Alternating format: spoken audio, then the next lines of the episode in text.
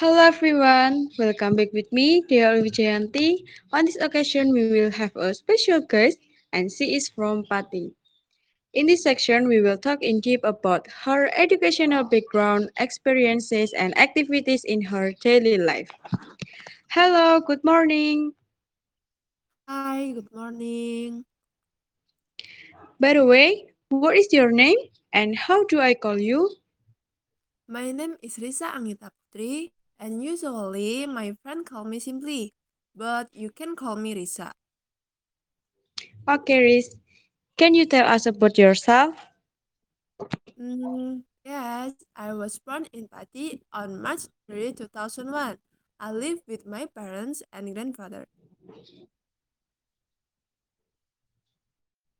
Oh, yeah, Riz, can you tell me your educational background? Sure, I'll be happy to tell you. So, I'm a new student at UNNES and majoring in public health. I've been in college for four months, but I never meet new friends because of this pandemic. It really sucked. Why did you choose this major? I chose this major because it was my last choice, and I also dreamed in a third of the night that I was accepted into the public health department. In addition, the prospect of a job in the community department that is promising make me interested in this major.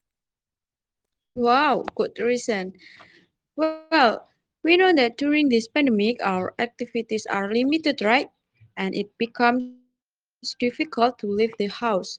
So, what do you usually do during this pandemic?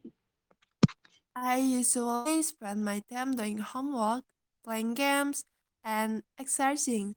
On weekends, I usually go out for a walk with friends. And what about your hobbies? My hobbies during this pandemic is exercising. This make my body health and find new friends. Oh, yeah. Did you have an unforgettable experience? Yes, I have a lot of experience, but I think it's privacy. Basically, we should not be too trusting of others and should not be too ambitious about something. Haha, that's the point. okay, guys.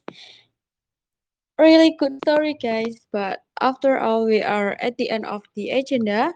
For Sister Lisa, I really thank you for coming here. And for the viewers, thank you very much for listening to this podcast. See you next time. Thank you, Risa. Thank you.